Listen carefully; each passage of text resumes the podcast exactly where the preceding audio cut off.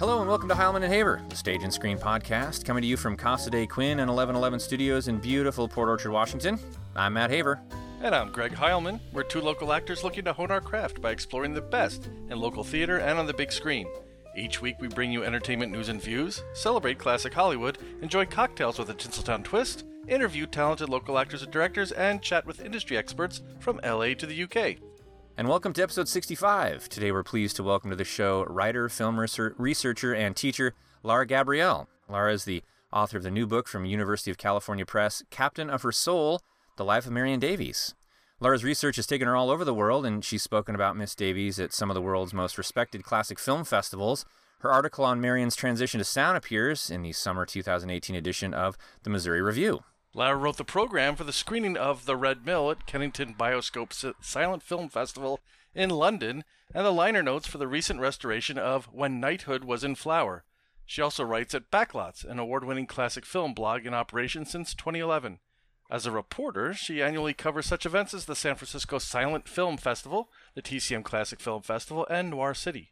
She recently appeared on the American Experience documentary Citizen Hearst, for which she was also a consultant and advisor. Lara joins us from her home in Oakland, California. Welcome to the show, Lara. Welcome. Happy to be here. Thank you. So, based on that bio, you seem to be the go to authority on all things Marion Davies. So, what was it that first drew you to her as a subject? This is your first book, and, and when did you decide that it was time for a new book on Marion's life and career? I have always been interested in Marion Davies from from the age of about 13, I would say when I received, as part of a birthday gift, a copy of this book called The Times We Had, which has been marketed as Marion's memoir. We can get more into that. But I got this book at 13 and I read it. And I thought, this is a woman who's had an incredibly interesting life. Even at that young age, I knew that. And she was always at the back of my mind from that point on. I started the blog in 2011. I realized how much I loved the research and the writing process. And I was publishing these posts with all this research, and people started saying to me, Have you ever thought about doing something bigger? And I said, Well, sure, that would be great. But who could I write about who hasn't had a lot written about them? And back to Marion Davies, she was the first name that came to mind. I tried to think about other people, and I couldn't shake Marion Davies as a subject she I kept coming back to her, thinking about how great it would be. So I decided not to fight it, took it as a sign, went down to LA where I found her papers are, and started going through things. And it started coming together really quickly. The puzzle started started to fit. I started taking down names. I found her great niece. I found people who were still alive who knew her well. And it just has been, it's been nine years and it's been a joy with her as a subject, I really hit the jackpot with with Marion as as a subject. And as we were discussing off air, uh, I was just at the Eagle Harbor Bookstore over in Seattle and found the hard copy. So it's it's only been out what a couple of weeks. It hasn't. It's not out yet. Oh, it's not officially released. It's not okay. officially out. It's it's September 27th when it's supposed to be out. Well, they must have jumped the gun because I found a copy on the shelf and it's it's it's a beautiful hardcover. Thank you. Yes, I'm very happy with the cover. It's it's just wonderful. But I think that they they realized that it was you know that they had to get the copies out because what I've just been told is that it's just run out of its initial it's sold out of its initial print run already. Oh, that's good news. Congratulations. So oh, yeah, awesome. thank you. It, yeah, it's um it's it's pretty mind-blowing actually. Well, one of the reasons that, that may be is because I think people are are thirsty for knowledge about Marion Davies. I mean, your book is the first full length biography on her in over 50 years. And most yeah. of what the public knows about her is kind of seen through the lens of a relationship with William Randolph Hearst, um, or in the context of Citizen Kane, brought up again a few years ago with Mank. It's always part of that, that conversation.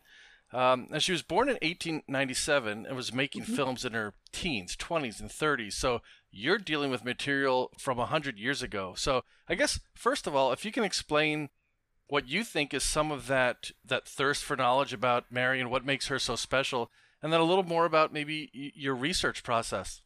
Sure. I think that with Marion Davies, I think people have a sense that she might not be the person that she's made out to be. Uh, you know, where there's this there's this Citizen Kane thing that just keeps popping up, and you know, the one thing I I hear is well, a couple things. I hear that oh, she's that person from Citizen Kane, or Citizen Kane did her so wrong. Right so there's you know there, there's this sort of shadow of citizen kane that has been hovering over marion davies for decades and i think the people who think that she's the character in citizen kane are interested maybe in you know that movie and you know who she was and then the people who think that she was wronged clearly know a little something and are interested in more so she really is a fascinating subject. Um, you know, having lived with Hearst, you know, and entertained all these people, show business people and politicians and just artists and just she had she just had such a fascinating life. And in terms of the arc, well, my research, my research encompassed a lot of archives because, as you mentioned, this is 100 plus years ago in some in some parts of her life. And there aren't a whole lot of people still alive. There are a few people, but the archives were were really where I got a lot of my information. And there are a lot of archives now. When Fred Lawrence Guiles was writing his book in 1972, there weren't a lot of archives. And so he relied mostly on interviews. And that's something that I couldn't do. But I have his tapes. I have his interview tapes. So I was able to hear the interviews that he conducted with these people that crafted his book. So I got those plus the archives. And the the archives are are really extraordinary. Um, you know, letters between Marion and her sisters, between Marion and business partners, the Hearst Corporation, uh, and you know, I went to the New York Public Library and found uh, her scrapbooks, or there's all this information about the plays that she was in. I found that there were some discrepancies between reality and what Marion said, which is, I mean, Marion, when Marion recorded her autobiographical tapes, which I also have, she was in a really difficult time in her life and she was veiling a lot of things and not not recalling things accurately in some cases so i found that some things that she said were misremembered were flat out wrong. And and so those things i'm able to correct in the book. She she had a lot to remember like you described. A lot of yes, people a lot of times had, a lot I of mean, places a lot, oh, lot yeah. of life. her life was so full. Yeah. And yeah from the from the beginning. Well, you mentioned that oh go ahead greg. Uh, i was just going to ask so given the the things that the people generally think about marion and the things that you've learned what do you think is the biggest misconception that people have about her that she was after Hearst for his money. Marion, uh, when she started at MGM, uh, you know, when she signed her signed her contract uh, uh, with MGM when Cosmopolitan joined with the studio, she signed for ten thousand dollars a week. I mean, she was she she did not need his money. She was with him because she wanted to be with him, and you know there are many so many times when she could have left and she never did. And uh, you know one thing that marion said on her on her tapes is i had plenty of opportunities to get married but how can you marry when you're in love with somebody else? Hmm. so yeah i think that really is the biggest misconception. Uh, another one is that she was hearst's pawn sort of uh, that she that hearst created this image for her that she really didn't want. And the title of my book is Captain of Her Soul, right? Which which I think speaks to her, you know, her ability to to craft her own narrative and to say no when she really wanted to say no and continue when it was okay with her. And yeah, Hearst was really controlling and he created this image but she could have said no at any time and she she did when she, when it became too much for her she stood up for herself and started changing her image on her own in the mid 20s Yeah, I've been enjoying your book, and and the the woman that you describe is definitely not someone to be manipulated. Right. Uh, definitely someone uh, thinks for themselves and quite spirited. Someone who's going to say no and push back uh, if something is not going the way that she thinks it should go. You, you mentioned obviously the Citizen Kane misnomer about her so frequently and inaccurately connected to the Susan Alexander Kane character. And so obviously the elephant in the room uh, becomes Orson Welles. Mhm. And uh, reading about him and his involvement, obviously, in crafting that, you know, some play, say that the greatest film ever made. A few years before he died, he actually said, uh, I, I can't do my Orson Welles impersonation, sorry, but uh, it seemed to me to be something of a dirty trick and still strikes me as something of a dirty trick what we did to her. And that was actually, um, he said that. And then he also, I guess, wrote the forward to the posthumously published, not, the 75 memoir that you described, The Times We Had, correct? Yeah, yes, he did. So kind of setting the record straight. So uh, when that when that film was released, did that Susan Alexander Kane character really have an impact on her privately, professionally? What was the fallout from that? Or is that something that the media and Hollywood has really kind of ginned up? She touched on it in her autobiographical tapes. She was asked about it, and she said, Who am I to tell Orson Welles how to make his movie? Hmm. So she was able to let it kind of roll off her back. Whether that was something that she was putting forth and something, you know, versus something that she actually thought, it, it's really difficult because she did wear masks a lot, uh, you know, and put forth a, you know, something something that that might be veiling what she truly felt. But she said that she that it didn't bother her. She also said she didn't see the movie. I know she did see the movie. um, so, uh, so Sounds like she handled it like a professional. Yes, and uh, she said, you know, if it's a good if it's a good movie, I'd like to see it. If it's not a good movie, then I then I won't see it. But you know, essentially saying that it didn't bother her, which which I think is a pretty a, a pretty healthy way to handle things. But again, I I don't know to what degree it affected her in a way that she didn't express. hmm Um, yeah. Interestingly, uh, I don't know if you've if you've gotten to this part in the book yet, but there's another person who is much more like uh, this Susan Alexander character than Marion is. Yeah, so opera singer, correct? Yes, Ganna Walska is her name. Right. And interestingly enough, Marion knew her. Hmm. They were, uh, I mean, not very well, but she knew her. They, they were together in Europe at the same time and they had lunch together at least once.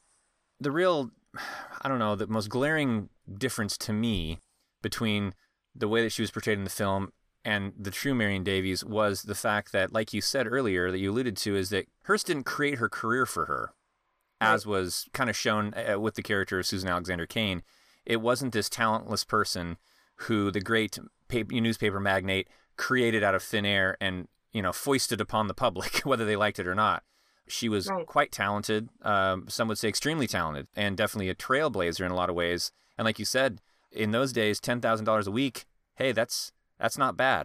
That's not bad today. Yeah, right. you know i mean you we could do, we could do that math what is ten thousand dollars a week you know in 1925 money right. it, it's really a pretty extraordinary amount yeah and that was her that was marion who who did that she was a very good businesswoman as well you know negotiating her own contracts and Well, she was a pioneer in a number of ways. I mean, she she was one of the ones, uh, only ones who successfully transitioned from silent to talkies, even with a stutter. And we've talked about that this on the show before. The difficulty in that transition. I mean, it was it was chronicled in the movie The Artist a few years ago uh, of how difficult it is for people. I believe. Uh, Yeah, Mary Pickford and other. oh, yeah. for sure. Yeah, Yeah. yeah, yeah. yeah it was a difficult transition for a lot of people But she was able to handle it smoothly, more or less. And more or less yeah Yeah, but she also pioneered like the screwball comedy and, and some of these other things. So who were uh, who do you think uh, were some of the stars that were influenced by her or her heir apparents? I think that the clearest ones are the sort of descendants of Carole Lombard, right? So Carole Lombard, Carole Lombard and Marion were friends. Carole Lombard, I think, took very clearly from Marion's style of comedy. I mean, you see how she is in the movie 20th Century. It's like the Patsy. I mean, she's she she she really took a lot of cues from from Marion, and then from Carole Lombard came Lucille Ball, Mm-hmm. uh, and then from Lucille Ball came Carol Burnett, right? So I think uh, I think that there's this there's this comedic family that descends really from this type of comedy that Marion was doing in in the late twenties. I, I I think it was Anita Loos who said it's it's in the book, but I think it's Anita Loos who said that Marion was more like Mabel Normand than anyone, which I think is an interesting comparison. Marion and Mabel Normand. I think that Marion was really was really pioneering this new type of comedy, but possibly using the comedy of Mabel Normand as sort of a jumping off point. It's interesting to think about anyway. Could you throw Katharine Hepburn in there into that miss that list as well? Katharine Hepburn. Oh, like in Bring Up Baby. Yeah, yeah. Another woman who could stand in there and really, you know, scrap it out with the big boys. Oh yeah, yeah. Well, in that sense, I mean, yes, Marion could do that. Carol Carole Lombard could definitely also Yeah. do that. um, um, and uh, and Katharine Hepburn could. Although Katharine Hepburn, I think, uh, you know, we could talk about Katharine Hepburn, but it's a, I think it's a little bit of a different dynamic. Actually, uh, you've, I think you've probably gotten to this point in the book too, where I talk about Marion and her cross dressing in the movies. Yes. Yeah. So she did a lot of movies where she played played a boy or dressed up in masculine clothes and uh, Even caused some issues with her on certain sets, I understand. What was that? I said it even caused her issues the way she was dressed uh, on certain sets. On Runaway Romany, right? Yeah, yeah, Um, yeah. Yeah. So that that's a fun story. Public decency. She's wearing slacks. My God. Yeah. Right. right. But but there's a comparison there between the way Marion cross-dressed and the way Katharine Hepburn cross-dressed in movies like Christopher Strong, right? Um, where where Katharine Hepburn really embodies the the masculine the masculinity of her roles, whereas Marion seems to be, uh, you know, when she when she cross-dresses, she seems to be still very feminine and kind of retaining this this sense of being herself, wearing her character as lightly as a cap kind of situation. Um, I think it had to be those eyes, those eyes that WR fell in love with on the big screen. oh yeah, well, I mean, those are some eyes, but yeah, I, I don't know if you've gotten to this part yet too, but um, they there was a, a person who I uh, interview, who I who I did a lot of uh, interviews with, became he became a really wonderful contact named Stanley Flink, who um, said that Marion's eyes were like dinner plates. They were so big that they were, you know, like like twice the size of normal human eyes, which probably also contributed to her success on the silent screen because the eyes are so important. Absolutely. Yeah. Well, it's a it's a lovely photo that you chose for her for the cover of the book. Thank you. I love that photo. I'm so glad that it made that it made the cover. Well, you mentioned the Patsy earlier, and that's the first movie I saw Marion Davies in, and just blew me away uh, in a number of ways. First of all, you met, and you mentioned the cross dressing. I mean, in that film, she dresses like what three or four other silent film actors, Lillian Gish and a few others, and Lean Gish, Mae Murray, Negri. Yeah. yeah, and and there you can see those eyes again. It, it's uh, it's perfect uh, for that. But one thing I noticed in that was just how natural she seemed when she was uh, either laughing or reacting, almost like she wasn't acting. It, it just it seems so natural, and for a silent film where you have to almost overact in a lot of ways because there's not the voice and, and things like that to go along with it. What was it about her, um, either her you know, uh, style or something about her that made her such a natural on screen? That's a really great question. And I think we have to sort of talk about two different eras. We have to talk about the silent era and the sound era because it's they're they're different.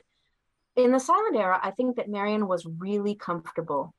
And I think that she uh, really was being herself a lot of the time. Uh, there, especially like in, in Show People in the Patsy, King Vidor said what they did in Show People in the Patsy was what Marion did all the time anyway you know, like when she was at parties and, you know, was doing all her impressions and, and, you know, running around and being vivacious. They put all that in there. And so this was, this was Marion really being Marion in in the in the late 20s in the earlier 20s i think that you could say that she was a little bit less comfortable because she was in these you know um, big costumes and imposing sets and and that kind of thing. But she's not a she she is still a natural dramatic actress. And i think that it goes back also to the fact that she wore her characters uh, that she wore her characters lightly. And it helped with the distinctive way she did her cross dressing. It helped with making her look natural on screen. Um, now we're talking about the silent era now in the sound era she was much less comfortable for reasons that you've touched upon right she the stutter really plagued her psychologically and she never stuttered on screen. Uh, she worked really hard on her lines and had them down really well. And also, reciting memorized lines has some sort of it impedes stuttering. Uh, there's a mm-hmm. some sort of neurological component to that, but she was never comfortable. She was stilted in this in her sound movies. Really, I mean, you you watched her you watch her sound films and there's something missing. She was not able to be that natural, free person that she was in silence. Yeah, in the silent film, she just she seemed bigger than life. Um, like she just yeah. carry the whole film on her own. Yeah, and she had such a persona. I mean, she had such a, uh, you know, she was so natural. Mm-hmm. A presence. Yes, but she lost that in in the sound films. I think. Do you think some of that had to do with her background as a dancer? I mean, that, that just that comfort, that physicality that she she brought with her into the films. I definitely think so. And if you see, you know, anytime where she dances, even in Lights of Old Broadway, just really briefly, she's just having so much fun. And she said that that was the one thing she really wished she could do more of in movies was dance. And she was very graceful. I don't know if you've seen The Fair Co-Ed, but even playing basketball, she's like this amazing basketball player. She's very, yeah, very physical. I want to take a little bit different tack now. Uh, the one subject that, again, like we chat, where we mentioned in kind of the intro or you know our first few questions, that that not plagued her, but just kind of veiled her uh, all these years was the relationship with with Hearst. But yeah. you can't really have a conversation about her, or her life, her accomplishments, or career without discussing that you know and and and right. without going too deeply into that and taking away from her as her as a talent on screen um and and in i mean all kinds of charity work and and tons of other things she did uh solely what was the attraction uh i know that that she had some trauma as a as a youth there was uh, an absent father uh, there was alcohol issues what was it that drew her to Hearst and vice versa in, in some ways again without the there's that gold digger term that was thrown around and is still thrown around, and that's on the surface perhaps the appearance, young starlet, aging, you know, billionaire. Mm-hmm. It, you you claim that it was genuine, and after reading your book, I I totally agree. What was it? What was between them? I think you can think about it as an organic love um, that evolved between them. And you know, if you read the sort of the beginning of their relationship, it started out kind of slowly, right? He came to call, you know, at her home and brought her books and they bonded over books. Yeah, very old fashioned and mm-hmm. yes, and her parents were accepting of this situation and they sort of slowly became partners. And she got used to him and he got used to her and they had this really unusual relationship because at once it was a mentor, mentor mentee relationship, romantic, and paternal, right? I mean, mm-hmm. he was so much older than her. It was a 34 years? 34 years, yeah. Yeah. Mm-hmm. Yeah, he was born in uh, April 1960, oh, sorry, April 1863, and she was born in January 1897. So almost 34 years. Well, the other cool thing about your book is that it really, and like you said, I, I really enjoyed that part about them, kind of their courtship. Um, yeah. And it really humanized him because, you know, the Citizen Kane cloud didn't just fall over her. Right. And he certainly had, he's, he certainly had his enemies. And like you said, he could be a difficult guy and, and, and a controlling guy and a manipulative person in Yeah. his business dealings, but it really kind of showed his human side, uh, almost almost hesitant and shy, uh, Mm-hmm. you know, in his relationship with her and approaching her, uh, things like that. It, it, Yeah. I, I found that very interesting. Right. He's a very, very complicated character. Somebody who has had so many books written about him over so many decades, and nobody can really get much of a handle on him. It's those eyes. He ha- he had some eyes too, didn't he? He did, yes. There's that beautiful quote, the quote about the Comstock lode, you know, the uh, anaconda. Anyway, yeah, it's it's it's it's in the book, I think. Um, As as dead and lifeless as hers were lively. Yeah, uh, but but ex- expressing nothing, I think, is part of the, Right, of the right. quote. Yeah, yeah, he's he's really amazingly complex, and interestingly, I think that Marion was the person who knew him the best, who got him. Yeah, I I don't think you've gotten to this part yet because you said you're about halfway through, but when he was close to death, Marion really did a, a wonderful thing for him for his last for his final birthday and he she knew that it was going to make him cry. And she knew that he wouldn't want to cry in front of men so she only invited women to this birthday party to this final birthday party where she was going to give him this gift. And so it's it's like nuances like that it's really like tiny little things that she knew about him. And stories like that just humanize them both. Yeah I got, I got a really lovely note from his grandson you know saying that that's that that's what the book did you know the book humanized him. And and i'm i'm really happy about that. I'm really happy that that that's what the book has done because these are human beings. These are all human beings. And nobody should be seen as completely one way or completely another way people exist in gray areas and that includes hearst and you know the complexities of hearst are like we said just just gargantuan there you go. There's your next book project. yeah Time for a Laura Gabrielle treatment on on Hearst, right? i don't know i don't know about that he gives me a headache yeah So, so what happened with um, when? Because obviously Hearst was married when all of this was was going on. What was the? Was there any sort of civil relationship between Hearst's wife and Marion Davies? distant.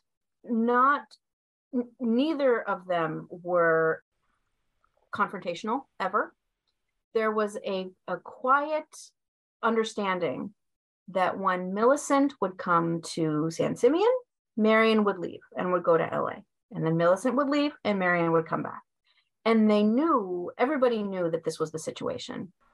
And nobody really said anything Millicent, I think is I think it would be really here you know we're talking about everybody's a human being. It would be really easy to characterize Millicent as a a villain in this, you know, as as much as sometimes Marion is cast in in that way. And some questions I've gotten, you know, people saying, "Oh, she's a home wrecker," and all of these things. Uh, which you can read the book, but you know, it's, it's very easy to blame the woman but with Millicent, I don't think that she's a villain either. I think that she, uh, people who have known them both, have known Marion and Millicent, said that they're they're a lot alike, and that Millicent kind of understood and had this sense of inevitability about this, and uh, she was by all accounts a lovely woman. Oh, Fascinating. Yeah, Well, Marion could certainly serve as a role model in many ways uh, for women and men, for all of us. Uh, I mean, resilience, her overcoming disability, the stutter, um, the way Mhm. she took command of her career in an industry dominated by powerful men. Uh, you know, in that in those days, and, and still to a great degree. What are some takeaways that you personally found inspiring, and and maybe something that you think today's artists, specifically women in the industry, could learn from Marion? Yeah she was somebody who the the main thing i think is she was not intimidated by anyone. She was the same way with winston churchill as she was with her friends from the chorus. Uh, she was completely 100% herself. She was also a, a very strong person. Didn't take herself too seriously. You know, uh, she she kind of laughed at people who took themselves too seriously. Didn't sweat the small stuff. Let a lot fall off her back, and really had this steely iron backbone. I mean, she she was a very very strong person, uh, emotionally and psychologically. I mean, she of course had all these anxieties and, and and things like that, but she never became she never became bitter with all the difficulties that life threw at her. So I, I think that that those are those are some things that people can learn from her. Her strength of character and her uh, ability to to be herself. Yeah, not just not just advice for you know actresses and actors, but for everybody. Um, that's that's just that's yeah. just good advice. Now, where where do you see where do you find your uh, or where does anybody find Marion Davies films? Every once in a while, I know TCM will show one or two. Uh, that's where I saw the Patsy. Yeah. Um, obviously, between the silent films and and and the sound films, where can someone go to find some of these? Well, some of them are on DVD. Uh, the Patsy and Show People are very accessible. There's some that are for free online. Little Old New York can be seen for free online. The Fair Coed, a very bad copy of the Fair Coed, can be seen online. I don't think that, unfortunately, and this makes me just so sad, that the Cardboard Lover, I don't think can be seen anywhere unless there's some bad copy floating around. But the Cardboard Lover, I think, is one of her greatest movies. It's in that wonderful 1928 year, you know, Cardboard Lover, The Patsy, and Show People. And I have a copy. It's a it's a relatively bad copy, but I think you have to actually go to the Library of Congress to see The Cardboard Lover, which is really upsetting. um, somebody needs to do something about for the that. true connoisseur, right? yes. Um, yeah. You know, unfortunately, there are a lot of movies that are lost. Her very first movie is lost uh, Runaway Romany. Cecilia with Pink Roses, the next one is Lost. The Young Diana, all of these these movies that I just like I really want to see these movies, but they're probably in someone's attic somewhere or you know in someone's barn. Uh, but but keep an eye out at those estate sales, folks. Right. We need to get Tra- we need to get Tracey Goessel on that when she's finished with her Douglas Fairbanks movies. Matt, we'll we'll get uh... yeah the biograph yeah. project. Yeah, there you go. yeah. yeah um, yeah, I think that they found a copy of uh, Beverly of Graustark, or it was one one of Marion's movies, which you know it was just a copy. There are it was not a lost film.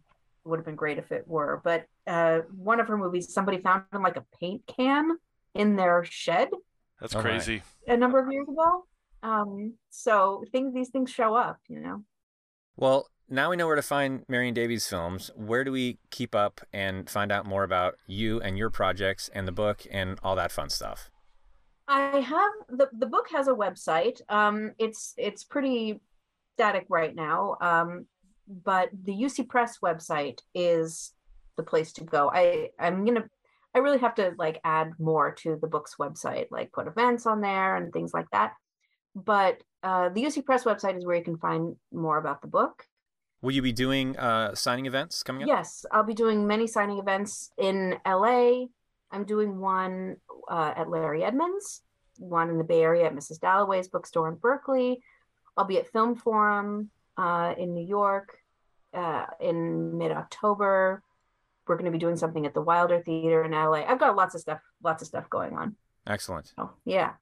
Well, thank you again. This has been wonderful. Uh, the book is great. It's an easy read, but obviously thoroughly researched. And like we mentioned earlier, really just puts a human face on two larger than life characters, and and then all the peripheral folks that were in and out of their lives, like you said, uh, that she that she interacted with, and um, putting a human face on William Randolph Hearst. No easy task, Lara. So, well, well, well done.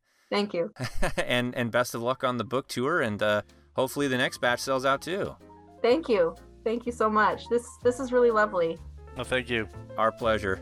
Well, thank you again to our guest, writer, film researcher, and teacher Lara Gabrielle. You can find out more about her book, brand new book, Captain of Her Soul, The Life of Marion Davies, at mariondaviesbook.com and on Facebook at, at Marion Davies Book. And that'll be all linked in the show notes, of course. And it'll be available soon in hardback, everywhere fine books are sold, so keep an eye out.